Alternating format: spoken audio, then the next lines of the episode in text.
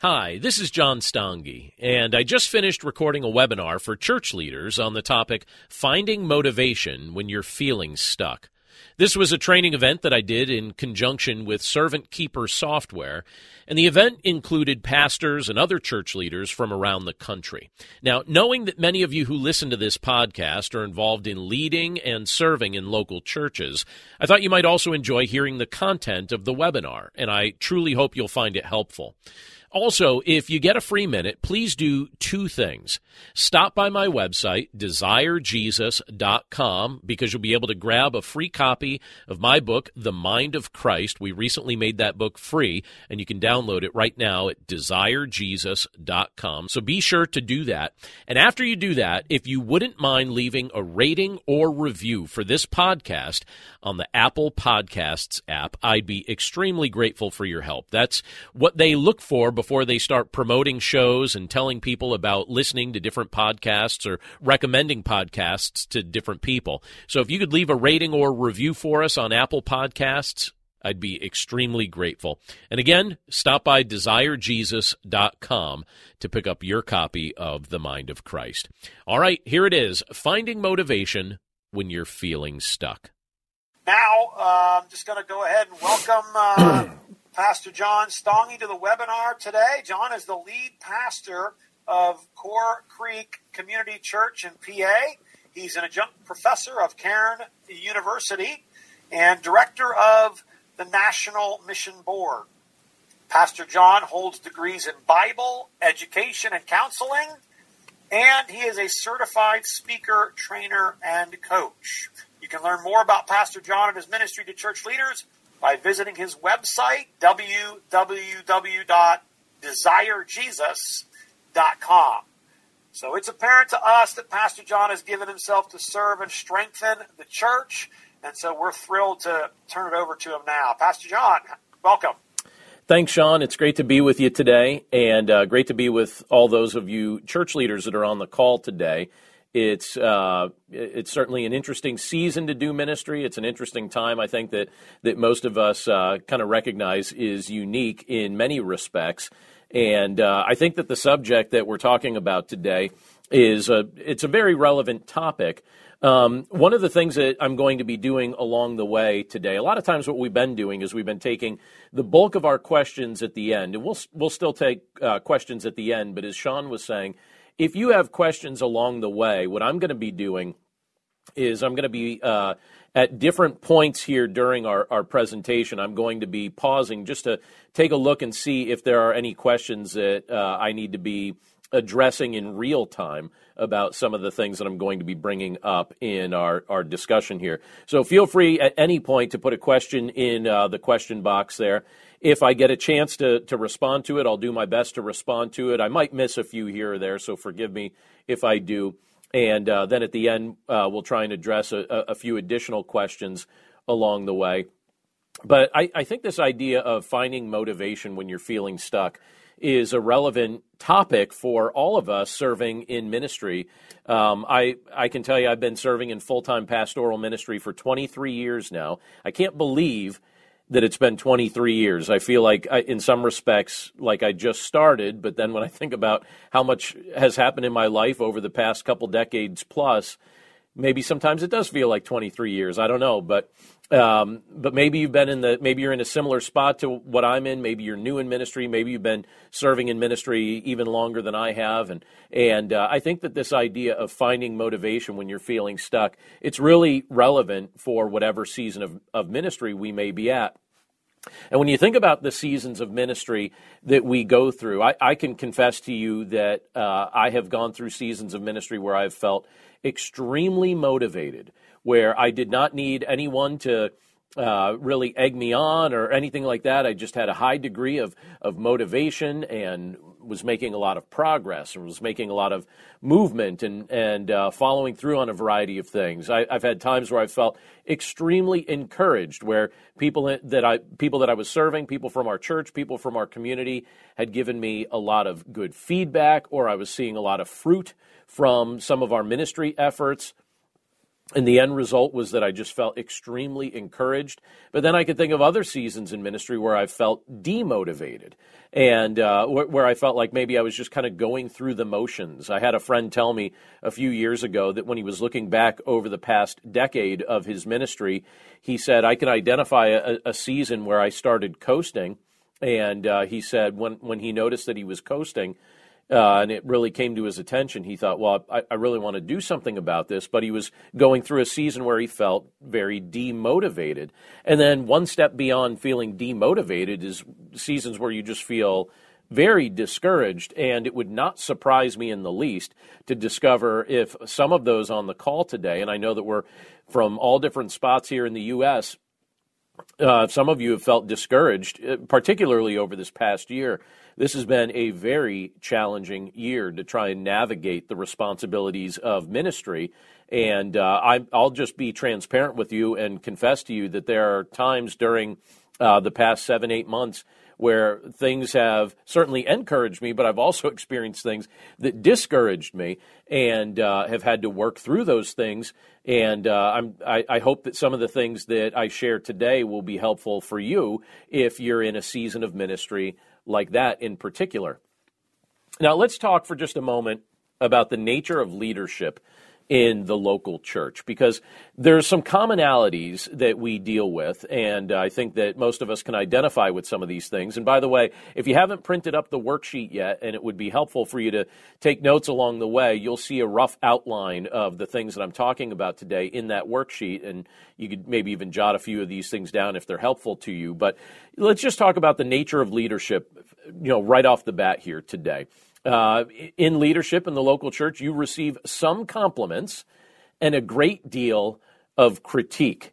Now, maybe your your circumstance is different.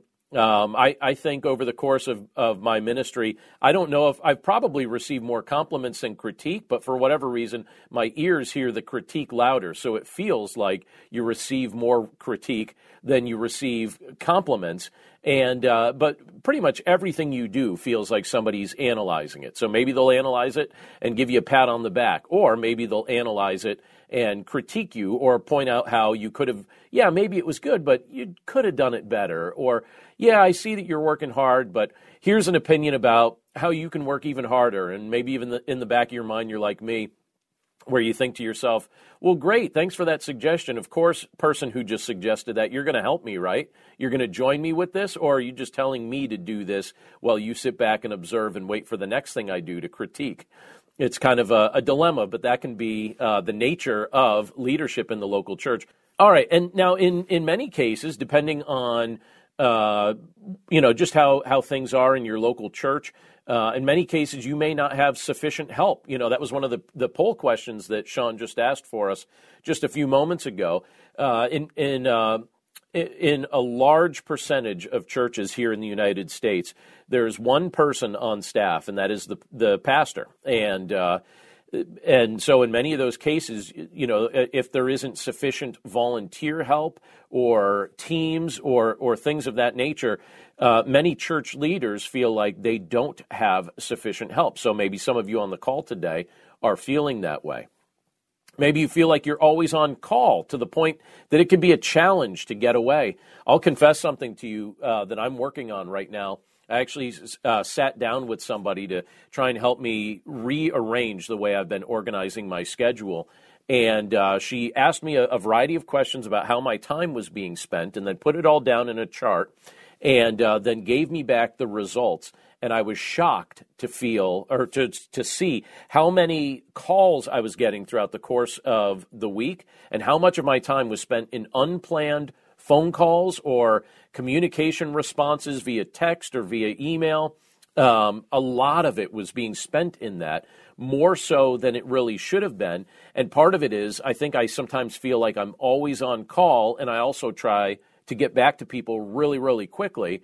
And um, she was trying to coach me through that and, and tell me, all right, you don't need to always respond immediately. You know, certain things you can schedule. Maybe you can encourage people to set up a time more instead of feeling like you're always on duty. But maybe some of you feel that like you're always on duty, and maybe you feel like you're always expected to be just right there, always on call.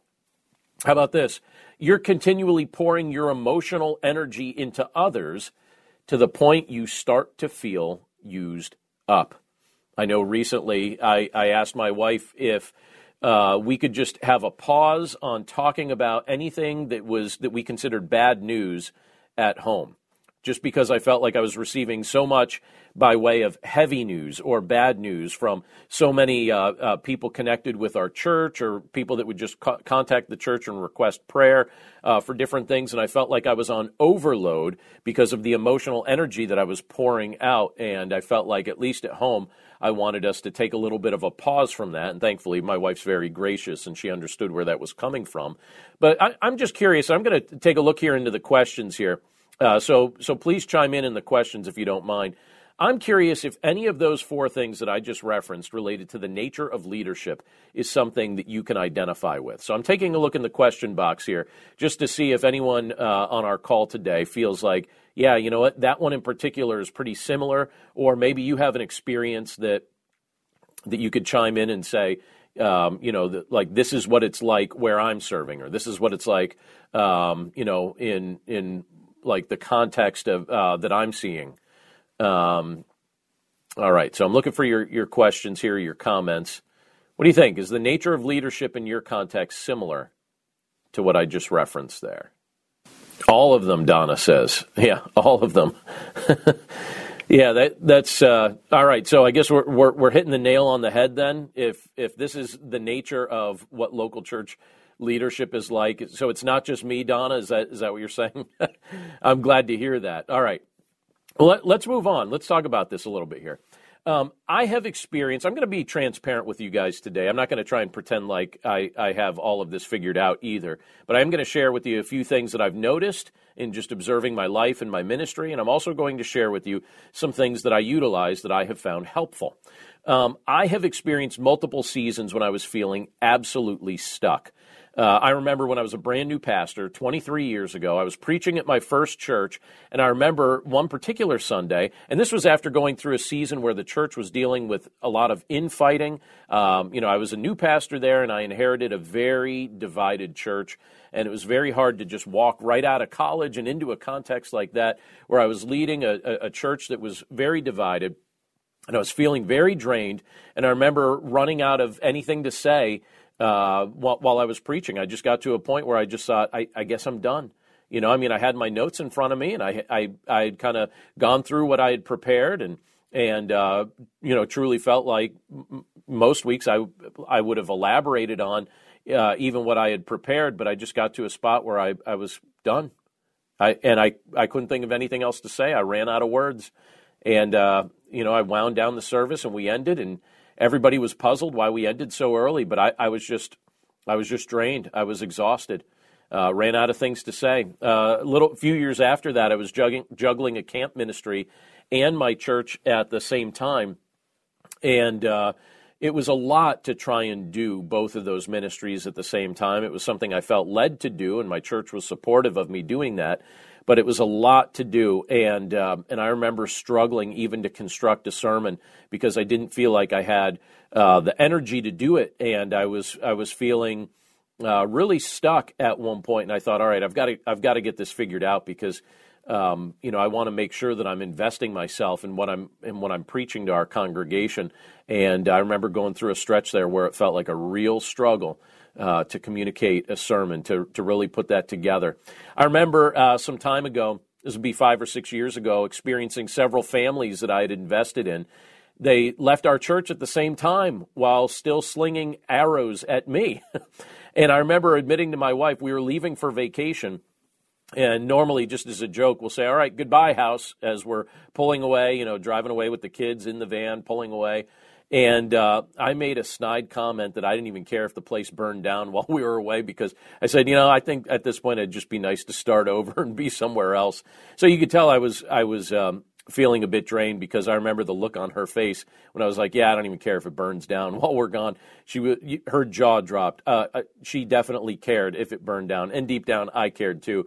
But I was feeling absolutely stuck at that point, and I was feeling uh, highly discouraged, and it really wasn't um, something that I wanted to stay in that spot for a long time. So the Lord was gracious to me and, and helped me bounce out of that. But uh, I just wanted to share a few of those things because those are some seasons that really stick out to me when I think back over the course of the past couple decades plus and some moments where I was starting to feel stuck. I'm thankful that I haven't felt that way the majority of my ministry, but there have definitely been moments where I thought, all right, at this point, I, I just feel stuck. I need your intervention, Lord.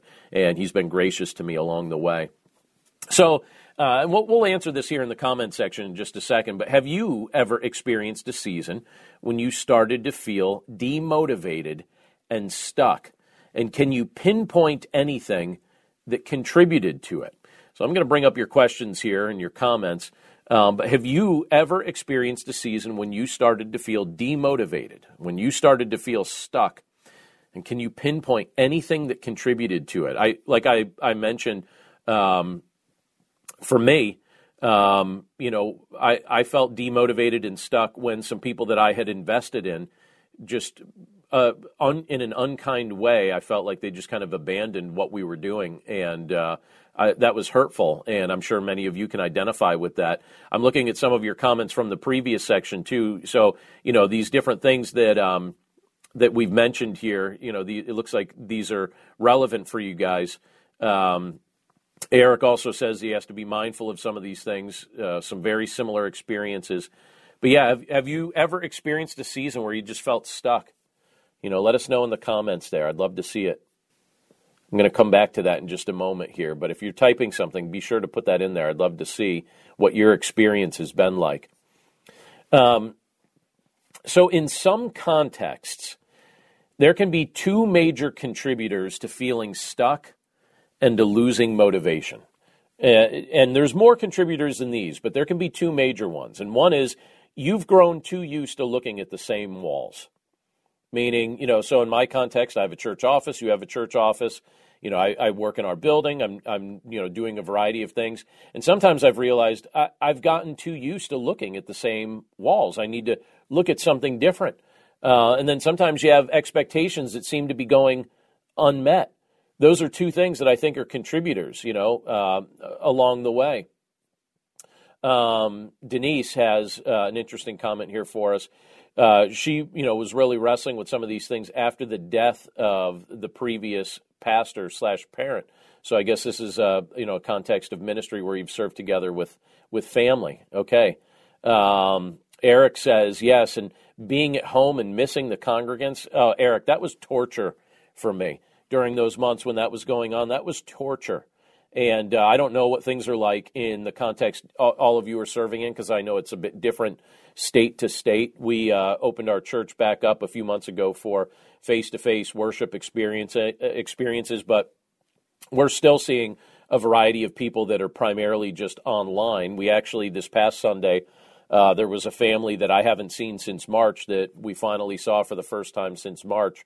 So it was very edifying to see them. But yeah, I mean, um, you know, losing motivation sometimes it, it, it, could be very circumstantial, you know, related to some of the things going on. And again, sometimes, you know, it, there can be a variety of contributors and certainly things over the past group of months that have contributed to that in a unique way.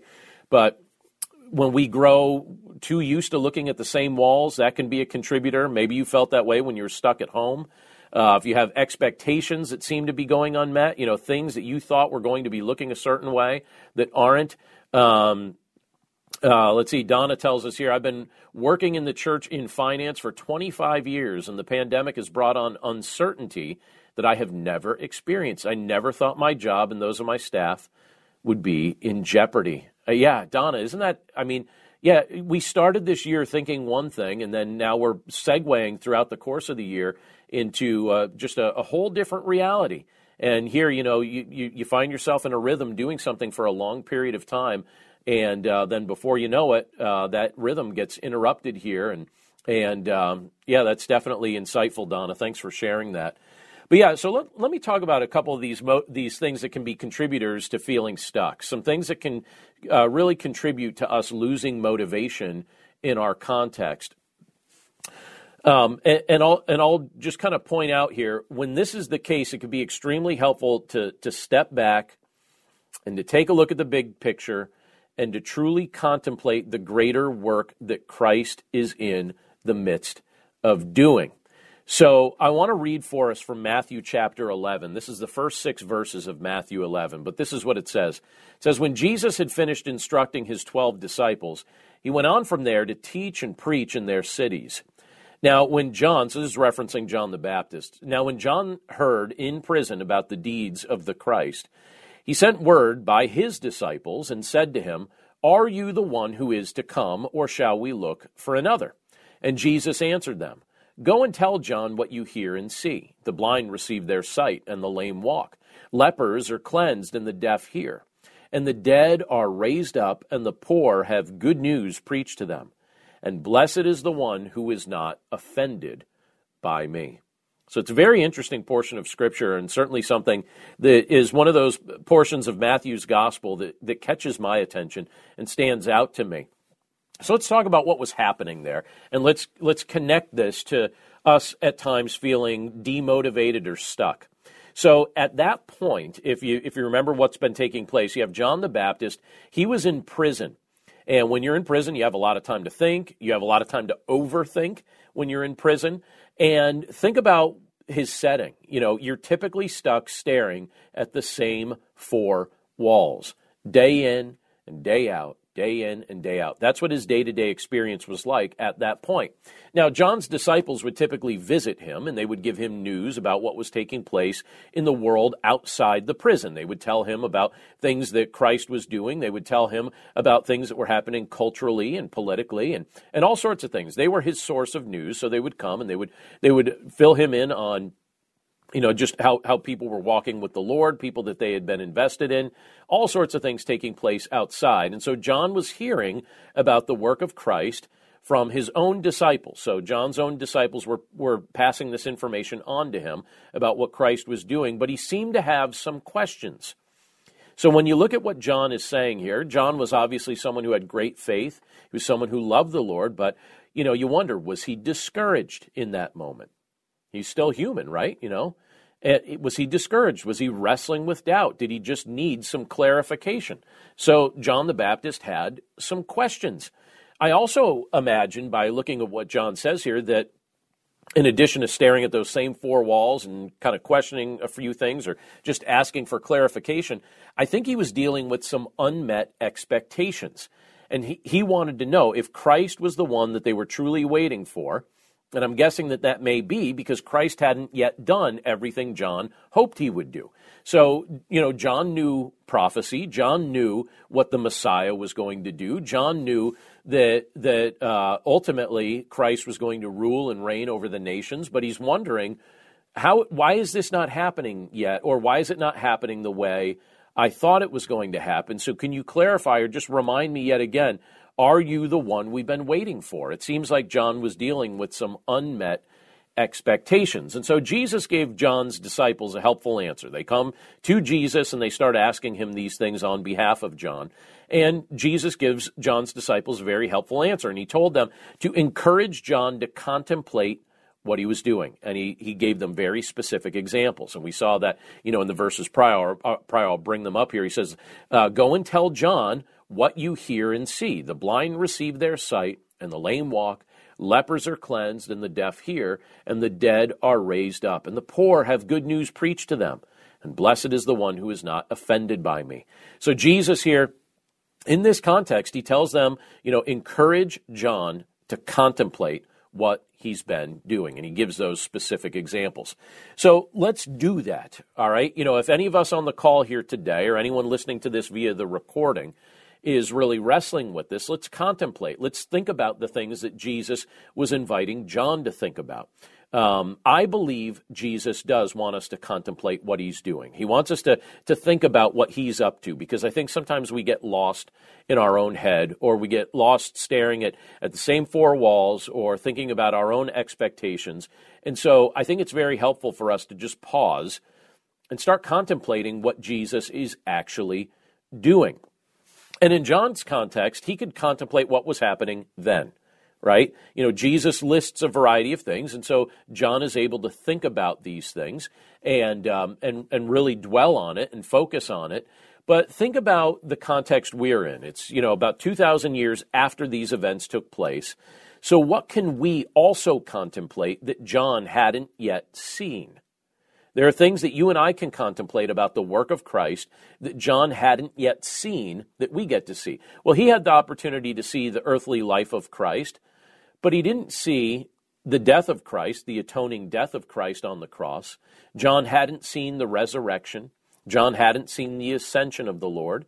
John hadn't seen the great growth of the church. But these are things, you know, you and I living 2,000 years later, we can contemplate that. We, we've seen that. You know, we, we're, we're aware of the effects of the life and the death and the resurrection of Christ, the fact that he ascended but promised to come again, and the growth of his church in the meantime while we await his return. And I think it's helpful for us to regularly come back to these things so that we don't get stuck in our own head, so that we remember that there's a work going on that's a lot bigger than our day to day. And I, I, know for me, that's certainly a, a huge help uh, so that I don't get stuck in my own thinking or stuck in my own circumstances to the point where I'm forgetting there's a bigger picture at work here. So we're still waiting for Christ to return, and we're still waiting for Christ to establish his rule upon this earth. And I wonder, could this be a reason that we're sometimes struggling with motivation? Does it feel like it's it's taking Christ too long to do this? Have we have we started to grow weary while we're waiting? You know, right now, I mean, this earth does not look like I wish it looked. My day to day does not look like I wish it looked. I, I'm, have no doubt that those of you that are on the call with us today can identify with that. So we're waiting for Christ to return. We're waiting for him to uh, establish his rule upon this earth. But uh, again, sometimes I think we wrestle with staying motivated. I think sometimes we wrestle with um, you know, just what we see on a day to day basis, because it almost feels like Christ is taking too long to accomplish some of these things. And, and we find ourselves, um, you know, like we, we find ourselves really wrestling with this. We find ourselves struggling with this. Um, Eric, Eric uh, comments here. Excellent answer. So, Eric, I'm glad that that, that, that really is hitting the nail on the head for you there. We're going to have some practical suggestions I'm going to add to this in just a few moments. Um, but I wanted this to be our baseline. Uh, Denise, I also see your comment there. Are we worshiping indoors with our congregation? The answer is yes. We are worshiping in, indoors, but we also had some outdoor options midweek as well. So we are doing both. Um, but yeah, I mean, so you know, just be be thinking about this from the perspective of what John the Baptist was wrestling with and and uh, dealing with. And I want to share something with you guys that, that a friend of mine shared with me a little while back. I, I'm going to read it to you here like I have it on the screen, but I'm going to comment on it. So recently, a colleague said to me, "Don't become jaded. Don't become jaded." That was the comment that was given to me. This was from somebody that's been serving in ministry for a long time in their realm of ministry. And they just said, don't become jaded. And in dealing with difficult things in her area of service, what she noticed was that she had grown somewhat jaded. And she dealt with disappointment, she dealt with unmet expectations, and apparently it, it, had taken her a while to bounce back from it all. So, for whatever reason, she wanted me to have that advice from her. It wasn't even, it, it almost felt like out of the blue. Um, and so I'm wondering, you know, for those of us on the call today, have you endured anything along the way that may have made you feel somewhat jaded uh, along the way in your ministry. You know, have you ever um, have you ever really wrestled with that? Uh, maybe you felt jaded toward the church.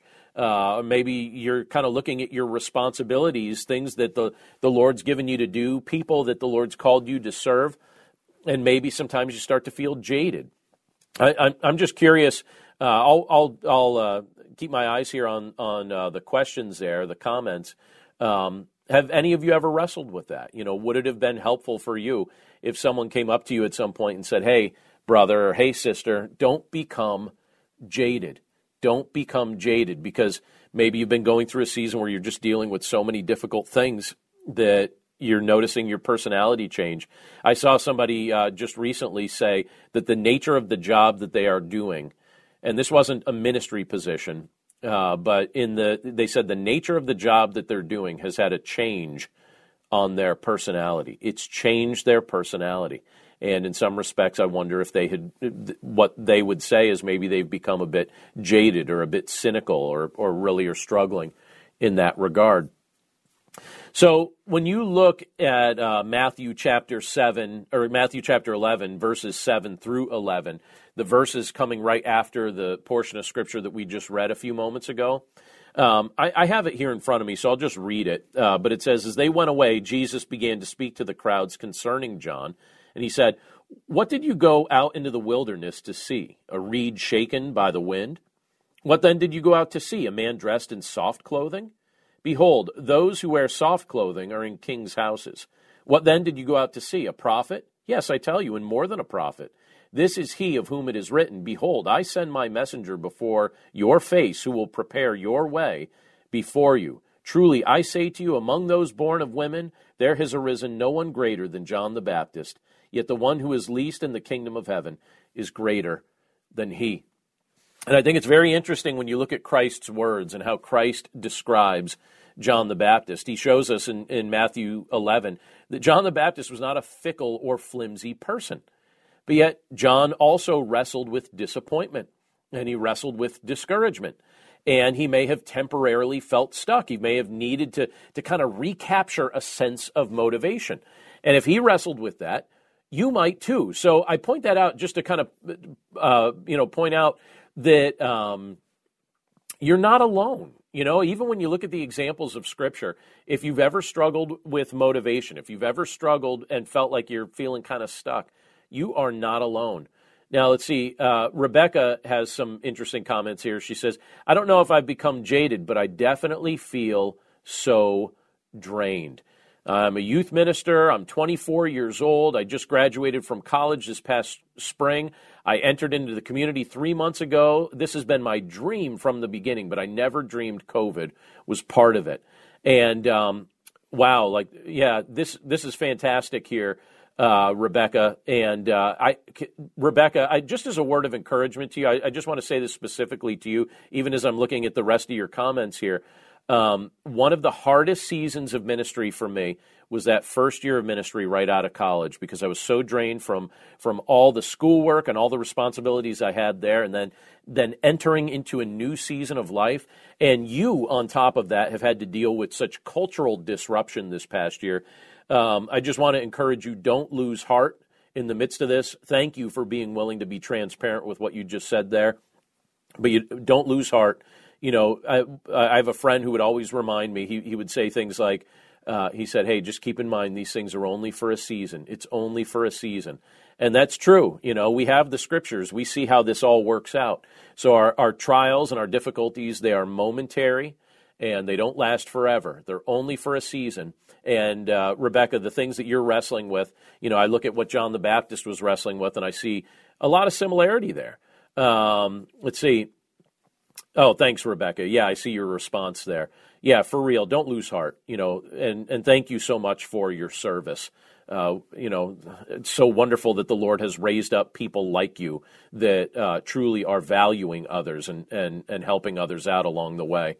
Um, so, practically speaking, I want to segue our discussion here into a few practical thoughts. And I'm going to share things with you that are not just theoretical things. These are things that I do. I don't want to just give you theory and not give you practice. These are things that I've tried that have worked for me, and a few of them are things that have worked for people that I trust their opinion. So I am going to share some practical things here, but practically speaking, what can we do if this is something that we've been wrestling with? You know, if you've been feeling stuck, if you've you've been really feeling like gaining motivation is uh, is challenging right now. I just want to make a few suggestions, but I'll even say this even before I read these suggestions and discuss them with us.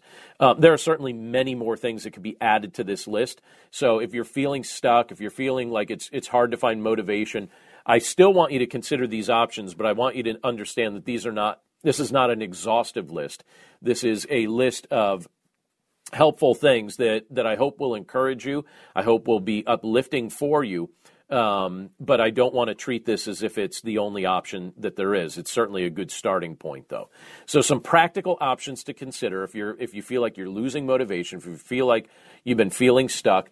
First thing I'd encourage you to do is this: focus on and pray about the greater mission of what Christ is accomplishing. Because if you focus on that and you pray about that, so if you just take some time in prayer before the Lord and say, Lord, you know, could you just show me what you're doing? Could you help me to have a greater glimpse of what you're accomplishing? Could you remind me of the things you've communicated in Scripture that tell me about what you still have in store?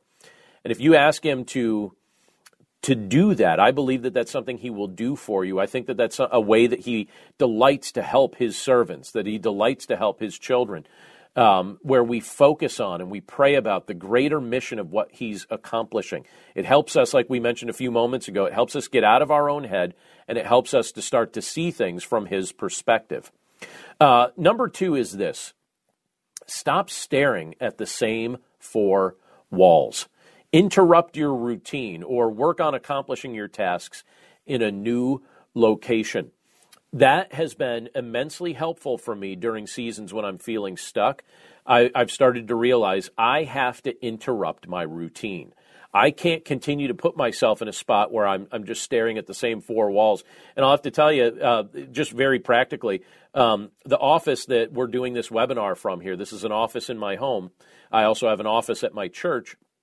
And uh, during the months when we were all locked in, I converted this space and built this space out into a new office in my home. And it was helpful to have that project. It was helpful to have new walls to be able to look at. But I could also tell you at one point when I was feeling particularly stuck, uh, there is a lake that is pretty much just across the street from our church building. And there's an area, there's a parking area along the side of the lake where people, you know, they bring their boats and they, they bring different things. And I thought, you know what, I'm going to work over at the lake. And I, I would take uh, my books, I would take paper, I would take my devices if I was using devices like a laptop or whatever, and I'd bring them over to the lake and I would sit in my car, and I actually have this thing that attaches to my steering wheel that turns my steering wheel into a desk. Or, and let me confess this too, it's also a food tray if you're ever uh, doing, um, you know, like if you're ever eating fast food in, um, you know, in the, the drive uh, or in the parking lot of a fast food place. Um, there's no shame in my game on this one, all right? Sometimes I've done that. But I'll attach that tray to my steering wheel and it makes a great mobile desk or a nice food tray. But when, you know, for the purpose of our discussion here, um, it, it's nice to just interrupt your routine and kind of take your work on the road if you can. And some of us, the nature of our work, we don't have to necessarily do it in one specific place. If you're you're doing sermon prep or administrative work or something along those lines that doesn't directly involve people in that particular moment, you can sometimes take you, you, know your work into a different location, a coffee shop, a different spot. You know, if the weather's nice, you could just do your work outside instead of inside. And I know that that might not seem revolutionary, but I have to tell you, it is helpful to stop staring at the same four walls and create a little bit of an interruption in your routine if you've been feeling stuck. I have found that immensely helpful and it's so easy to do. Even if you only do it for an hour or or 2 hours. You don't even have to do it the whole day. Just creating a little bit of a change sometimes can be helpful. It helps jostle things that feel a little bit uh, like they've they've become locked in. They need to be loosened up. Um, how about this? I first heard this statement from Michael Hyatt. I don't know if you're familiar with Michael Hyatt. Uh, he used to be um, the CEO of Thomas Nelson Publishing, and uh, he he writes and he does podcasting now. But he he says this: motion improves emotion. He was talking about a time when he was feeling very, very jittery and very nervous before giving a speech. And his wife uh, called him and encouraged him when he was talking to her on the phone. She said, Michael, why don't you just go take a walk? Just take a walk because motion improves emotion. And so part of our emotional struggles can actually have a physical component. And those of us who serve in local church ministries, those of us who have, uh, you know, responsibilities that cause us to spend a lot of time in offices, sometimes we're not getting enough physical activity. That's certainly something that I've I've wrestled with from time to time. I realize I'm getting a lot of mental and emotional and spiritual activity, but I'm not getting a lot of physical activity. And sometimes we just need a little bit of motion to help improve our emotion. And I think that that's a tool that the Lord's given to us that we would be wise to utilize more than I think we often do. And frequently, uh, those of us in church ministry, we're not getting the motion that the Lord has designed us to get. Um, let me just look really quickly at some of the, the comments that, that some of you have shared. Um, let's see, Eric t- shares here. He says, being jaded is indeed a part of it. I've seen a lot of pastors actually pass away over the last 10 months. That's interesting, Eric. Just over the past this, this year, in the midst of all we're going through, uh, many are older and suffered from COVID 19, plus the added stress of everything going on. It weighs us down. Yeah, I mean, I, I imagine, you know, when you're, when you're really discouraged, you know, what kind of havoc is that wreaking on our immune systems, right? and uh, may even, in many respects, make us more susceptible uh, to physical ailments. Uh, Donna says, We purchased some small cafe style tables and put them in and around our courtyard here at church. It's been a real morale booster for everyone. That, that's smart. Yeah, get everybody outside, enjoying fresh air. Donna, I don't remember what state you said you were in. Um, but yeah, I mean, while the weather's nice, you know, I'm in the Northeast here, so our weather is really nice this week, amazingly, but it was really chilly last week. And uh, we know that in coming weeks it's going to get a little bit colder for us up here in the Northeast. But yeah, if you could get outside, change your scenery, do something like that, and even just get in motion, you know, motion improves emotion. And how about this? You know, in the book of Galatians, it talks about the fact that we're invited to bear one another's burdens. So I put the reference there, Galatians 6 2. Uh, I wonder if some of us are a bit too isolated. So, who do you even give the opportunity to help you lift your burdens? Uh, sometimes I find myself not wanting to release my burdens to other people. I'll, I'll, bring them to the Lord in prayer, but He also tells us to let other people speak into our lives, and, and we're invited to bear one another's burdens. And I think sometimes I get a little too isolated. Maybe you get a little too isolated. Maybe we've all felt a little too isolated over this past year. But who do we give the opportunity to to help lift our burdens? Who is the Lord placed in our lives that um, that you know for that we really should have the opportunity or really should give an opportunity to speak into our lives and, and maybe uh, uh, carry some of that burden with us. See, Eric says, can you share this slide as well? Uh, plus, I'd like to share parts of it. You know, Eric, I, what I'm going to do at the very end here. Actually, I'll just give this to you guys now. Um, if you if you email me, my email ad- address is john at desirejesus.com. So that's john at desirejesus.com. Send me an email and I'll email you the entire all my slides. I'll just give you all my slides as a PDF. Um, I have them saved as a PDF, and I'll send that to you, Eric, right after I'm done presenting them here. But don't forget to email me. Um, and uh, let's see. Donna tells us she's in Texas. Weather's nice right now. uh, this you're it's about to go into a, a beautiful season for Texas, isn't it? Uh, my sister used to live in Texas, and when I would visit her around this time of year, I thought it was it was just beautiful. Um, but again, we want to make sure we're not isolated. We want to make sure that we're getting into motion. We want to make sure we're not staring at the same four walls. We got to be lifting up uh, our prayers to the Lord, asking Him to help us see the bigger mission of what He's accomplishing. Let me give you a few more suggestions as well. And again, my email is john at desirejesus.com. Send me an email at, you know, whenever and just let me know you want the slides to this particular presentation, and I'll just, I'll reply with, with them as an attachment. Uh, not a problem. Happy to do it. Um, all right, some other practical considerations, some things that I, I hope you'll find helpful. I find number five on my list here extremely helpful, and that's this preach the nourishing message of the gospel to your own heart. So many of us are involved in teaching and preaching, and we're trying to encourage other people with the truth of the gospel, the life, the death, the resurrection, the return of Jesus Christ, the difference that he makes in our day to day life, right here and now. And sometimes we treat the gospel like it's a message that's only for unbelievers to hear.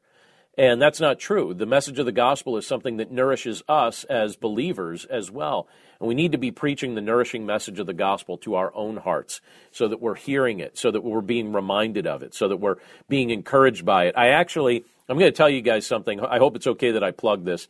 But next year, so May, uh, let's see, May 25th, I have a book coming out about this specific subject, and you'll probably be able to find it wherever. You could even pre order it if you felt so inclined to do it. But it's called Dwell on These Things. And I felt so motivated by this particular concept that I thought, I'm going to write a book about this about just preaching the message of the gospel to your heart, reminding yourself, reminding your mind of the very things that God has been saying to you all along the way. And so often I find myself in a spot where I'm preaching that to others instead of preaching that to myself. And I think, why don't I do both? I should do both. I should be preaching the message of the gospel to my own heart because I, I need to be refreshed by it and I need to hear it and I need to be encouraged to think about the things that the Lord has revealed to me in His Word. Um, uh, let's see. Uh, let's see. Shemwell. Uh, yes, my email address is john at desirejesus.com. I see your comment there. John at desirejesus.com. Yeah, feel free. Send me an email and I'll send these to you. Happy to. Um, all right, number six on the list here. Hold your expectations up to the light of Scripture. So think back to Matthew 11 for just a second. You have John the Baptist in his context feeling a bit discouraged about the things that he's wrestling with and um, and wondering, you know, are you the fulfillment of what the scriptures have said? Well, I think that's a healthy question to ask, and I think it's the same question we should be asking in our context too. You know, we want to hold our expectations up to the light of Scripture. Sometimes we think that you know we, we, we have these expectations uh, that we develop in our mind and when we compare them to what scripture actually teaches us sometimes our own expectations are worldly so let me give you an example of that if you think that your life is supposed to be so comfortable and so easy and so perfect this side of heaven well that's a worldly expectation because the lord has not promised you and i that he promised us uh, i was teaching last night in luke chapter 10 you know he promises us that we're going to be serving as like lambs in the midst of wolves, right? So don't expect to be treated wonderfully in the midst of the culture in which we live in because that's not what he's promised us we'll experience. You know, so we have to hold our ex- expectations up to the light of Scripture. There will be hard things that you and I deal with this side of heaven, just like Jesus did on this earth. And so uh, I think sometimes we set ourselves up to have unrealistic expectations about what our day to day life is going to be like because we forget what life was like for Christ on this earth. So let me look at a couple of the comments here that some of you have shared before I, I, I elaborate on the last few here. Carla says, I'm one of those people who is too isolated, but I'm not sure how to open myself to others because I find myself being the listener in the midst of, of conversation. What do I do? Yeah, I think, Carla, I, I, don't know that I have a perfect answer for you on that because I do the same thing you do. Sometimes I tend to find myself as the listener, but I can tell you one of the things that I've been doing, particularly since March, uh, when I realized just how isolated this year might might result in me feeling. Um, I decided to intentionally join a few groups based on my hobbies. So, for instance, I, I'm very much into writing. I'm into podcasting and a variety of things like that. And I actually joined a group of people. This this has nothing to do with my church or anything like that. Um, and uh, it's people from all over the place that do those sorts of things. And once a week, we get on a call and we talk to each other about our, our hobbies in podcasting and writing, and we give each other ideas on how to improve what we're doing. And and um, and uh, yeah, I mean, and, and so that's the type of thing uh, that has been helpful to me. So I would say that in your context, you may have to take the risk of being a bit intentional, um, you know, with, with some of that to actually seek your people out you know, the people that will listen to you. And you might have to find them in a new context because it, it could be that, at least for now, the people that you interact with in your day to day context are so used to you being the listener that you've just trained them over years and years of interaction that, that you're going to listen. Uh, may be that you need to add a few additional people into your life. And uh, I know that in doing that this past year, that has been immensely helpful to me and very encouraging. And I've, I've developed some, some very strong friendships in a short period of time with people who are willing to listen. If you remember earlier in our, our, our podcast here, I mentioned to you somebody that I sat down with, and it was virtually here, so I, it wasn't even in the same context. They're in a different state. Um, but um, I sat down with them to help them. They offered to help me figure out how to better organize my schedule and how to better serve people through time management. And that was somebody that I met through the groups that I've been part of through podcasting and writing. Is also somebody that I'm helping and encouraging as they're trying to write their first book. And uh, their thought was, hey, let me return the favor. You're trying to help me with this task. Can I help you? They excel, their business excels at organization skills and uh, and they just offered as a gift to me to bring me through a process that they bring their clients through. It was so helpful to me, and um, and so that came through a friendship where I said, I'm not going to stay isolated. I'm, I'm going to connect with some additional people in the absence of my day to day you know, uh, interactions being available to me. Um, all right, let's look at number seven here. Take a break if you need one, and take the breaks off if you don't. So let's pick that apart.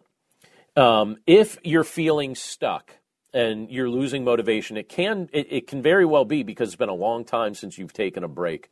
I remember at one point early in my ministry, I wasn't taking vacation time. And then finally, I got to a point where I thought, I really need to do this for the sake of my own health, but also for my wife and for my kids. And uh, we took a vacation, and it was so restful and wonderful that I looked at my wife as if I had discovered something new. And I said to her, I said, so this is why people take vacations. And she just laughed at me because she could see how rejuvenated I was. I needed to take a break. So that helped me to get unstuck. And I got some real clarity about some things that I needed to change about how I was uh, handling certain ministry tasks and certainly certain ministry responsibilities, some new team ideas, just a new vision for the work that the Lord had called me to do. It was extremely helpful to take that break. But sometimes we feel stuck because we've had the brakes on for too long. And so if the brakes have been on for too long, maybe it's time for you to kind of kick something into gear, and maybe you just need to take the brakes off um, and uh, and get in motion. So it kind of depends on your circumstance, but you want to just practically look at that. How about this number eight here on our, our list? Understand who you are in Christ so that your personal worth doesn't become tied up in the words of your critics or in the short term outcome of your efforts. So Ephesians 1 is a lovely portion of scripture that focuses on that. But when you start to understand who you are in Christ, you start to realize that your sense of worth doesn't have to be defined by what critical people say of you because you know who you are in Christ and you know that that's never going to change. Um, and you also don't have to try and tie the you know your value, your sense of worth in the short term outcome of your efforts. So if there's something that you do that doesn't produce immediate fruit? Do you need to tell yourself that you're you're a terrible leader, that you're that somebody else should be doing your role because you're just no good at it, or or, or whatever it may be? sometimes in the short term, we don't get to see the fruit from our efforts. And there's certain things that you and I will do that we may never directly with our own eyes see the fruit, but the Lord knows what He's going to bring of those efforts. And we need to trust Him for the result of, of many of these things. Uh, but again, if we remember who we are in Christ, we don't need to mistakenly become tied up in the words of our critics or in the outcome of our, our in, in the short term, the short term outcome of our efforts. And again, Ephesians 1 gives us a great framework to understand who we are in Christ. And maybe, you know, we could even just, you know, as I'm, I'm sharing some of these practical options that I'm wrestling with, what else would you add to this list? What has helped you in the past when you feel like you've lost motivation or you feel like, you know, you're going through a season where you're just feeling stuck? What has helped you? Let me jump back over into the uh, the discussion panel here. Um, let's see. Shemuel says, "How can we find a group like that to join it?" So I'll tell you how I found the group that I joined. Um, I was reading the book of an author uh, who you know focuses on some of the things I'm doing, like I said, writing, podcasting, stuff like that.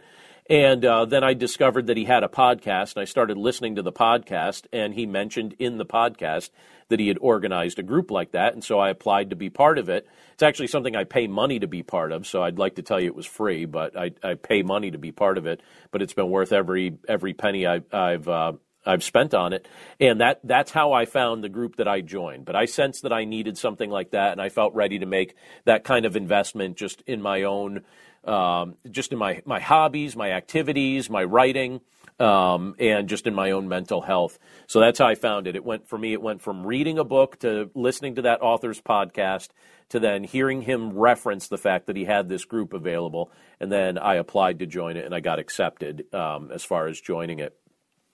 And then um, then Carla says in reference to that same thing, I think she's referencing to that that sounds like something that she can do. It's, it'd be outside of her comfort zone. Yeah, you know, but that's okay. I mean, it's it's one of those things where it's you know motion creating, uh, motion improving emotion. So you're kind of getting yourself in motion to do something that takes you out of your comfort zone, and it helps jostle things in uh, hopefully a, a healthy and uh, a useful way for you. Um, I have to tell you that that was a helpful thing for me over the course of this past year. So I know we've been talking all along the way here, uh, but I also, at, at, the end here, like to just kind of open things up uh, just for some discussion. So, is there something about finding motivation when you're feeling stuck that we did not bring up here that in our remaining moments you would find useful for us to discuss? I don't know if if Sean has some things in his mind that that maybe he thinks would be helpful for me to address. But while you guys are typing those things out, um, you know, and just kind of offering your comments or your suggestions, something that's helped you to find motivation when you're feeling stuck, or just if you want to react to something that we just shared. Uh, I will point out to you here um, my website, desirejesus.com. I do have a variety of resources on there. I, I, hope some of them will be useful and helpful to you. Um, just in in the process of, of your service and your ministry. Um, but I'd be curious to hear uh, from Sean also at this point here um, just about this this idea you know like h- how are we finding motivation when we're feeling stuck? Those are some of the the suggestions that i have. And um, you know if you guys have any additional ones or any any thoughts that we didn't cover yet or even a question about that just uh, just jot that in the question section here. We'll be sure to get to it here in just a second.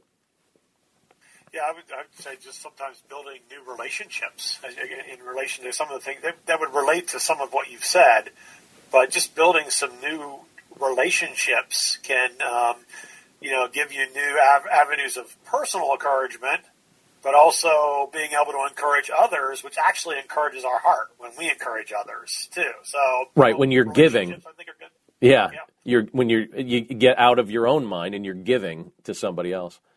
Sean, what you just said reminded me of something too. Um, I don't, I don't know. You know, I'm assuming that some of the people on the call today have been doing live streaming and uh, we've been live streaming our worship services and and things like that. And uh, when you just said about building new relationships, like when you're feeling stuck, when you're struggling to find motivation, um, one of the relationships that was recently built through our live streaming, it's an old relationship that got rekindled.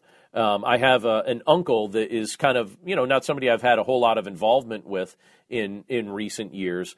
Um, not really since I was a kid, to be honest with you. And um, and he utilizes our live stream every week and has been messaging me every week saying, "Hey, I, I really appreciate." you know the live stream from your church. And and uh, so we've been talking about that and he shares some feedback on it. And I, I find myself now I have a weekly conversation with an uncle that I hadn't talked to in a very long time. And um, that's definitely like you said the whole relationship thing. Um, yeah kindling those relationships can definitely be something that helps feed um, you know, like the, the getting motivated, getting unstuck if we've been feeling stuck. So I don't know if there's any other comments or questions anyone else wants to chime in on uh, related to this, but now would be a good time to do it if you have anything you want to add to uh, our discussion here. Um, Carla tells us here, she says, I really needed this because this is a different arena for me. Sometimes we forget to really put into practice what we learn and utilize with others that can help us personally. Yeah, Carl, I, I appreciate you you sharing that. Um, and uh, you know, sometimes when we find ourselves in that spot where we're feeling stuck, I mean, this may maybe this is the first time some of us on the call today have have felt that. You know, I've gone through. Uh, several seasons in my ministry where I, you know, I definitely felt stuck, where I felt like my motivation level lessened. But it can be primarily upsetting uh, when it's the first time you've really gone through that. It's it's kind of you know to use a writing analogy, like we were just talking about writing a moment ago. Um, it's like writer's block for church leaders, where you're just saying, I can't, I can't get past this. I, am just stuck in this moment. Um, you know, what does this look like? How is this something that you know I can actually I can actually do something with? So yeah, we we definitely get it, Carla. See a few other comments there as well. Donna tells us Let's see. Great presentation. Thank you, Donna. That's very kind. I hope that it's that's um, helpful for you, and, and I hope it's encouraging to you. I certainly appreciate the the feedback as well. Um, and uh, let's see. And this is Denise's husband, Harvey, the pastor. I think it's important to point out that the answer Jesus gave was physical evidence of who he is. Yeah, absolutely. Yeah, he pointed out to uh, to John the Baptist. He's like, look, like here's here's exactly what's happened. You know, I mean, you have people that I mean, well, think about what Christ had done up to that point. You have you have the dead being raised. You have uh, those that have physical infirmities being healed. You have people miraculously helped in a variety of ways, and the message of the gospel is being preached to to all these people. And so, um, yeah, absolutely. You know, he he said like like this is exactly what I've been doing, John, and uh, and he tried to encourage John's heart with that truth. Um, Eric tells us, enjoyed this completely. Grateful to hear that, Eric, and I appreciate your feedback along the way as we've been opening things up for discussion here today. Denise tells us, so it's great for us to remember we have the evidence of the victory in Christ since he is alive. Yeah, that's the, this idea of us contemplating who Christ is and what he's done. We already know how this story ends, and so it's helpful for us to kind of think beyond the moment that we're in and to focus on um, on uh, who Jesus is and what he's doing. Uh, let's see, Shemuel says, for, for me, I stop everything and I take a walk to think on everything that God has done for me, for where I'm going uh, that I will glorify God in my relationship with Him, and this always brings clarity to my thoughts. So that's the whole motion improving emotion, but you're also taking the, the time to actually focus on Christ. You're getting out there. You're you're you're getting your body in motion, so you don't stay isolated. You're you're you're you know uh, giving yourself an opportunity to hear from the Lord. Uh, Shemuel also share a testimony that my friend shared with me yesterday. Um, he has been trying to take more prayer walks recently in his community. So he just goes through his community. He's a pastor uh, here in Pennsylvania, and he's been going through his community and just trying to pray for the community uh, as often as he can. And he actually had the opportunity in that process uh, to strike up conversation with somebody that he met along the way. And uh, as they were discussing things, uh, the person expressed more curiosity about who he was, what he was doing, and what his motivations were. And, and their conversation transitioned to speaking about the gospel. And my friend actually just the other day had the opportunity to lead someone to faith in Christ during one of those walks. And so I thought that that was uh, just a wonderful thing to uh, to hear as a testimony. So sometimes you don't know who you're going to meet. You might take that walk thinking that it's for you, and the Lord might say, "No, that's actually for somebody else," and I'm going to put you in someone's path. And um, and uh, Shemuel, I see your other comment. Thank you for the word of encouragement. Shemuel says it's a, this is a great presentation. It's it's a great help. We should do this more often. Absolutely, uh, wonderful to have the feedback. Well, I'm grateful that you guys were able to be part of this today, and I, I just want to thank Servant Keeper. They they go out of their way to provide these for church leaders all the time, and, and so our church has been blessed by uh, the uh, just the ministry that Servant Keeper's been doing, and and how they've been been serving together uh, with the local church and with local church leaders, and so um, I'm just uh, e- extremely grateful to be able to partner together with them to do things like this. I'm Billy Yancey, entrepreneur, fitness cowboy, father, retired Navy cornerback, and now podcast host. Listen to my new show, Billy and the Goat, on Life Audio. Happy listening.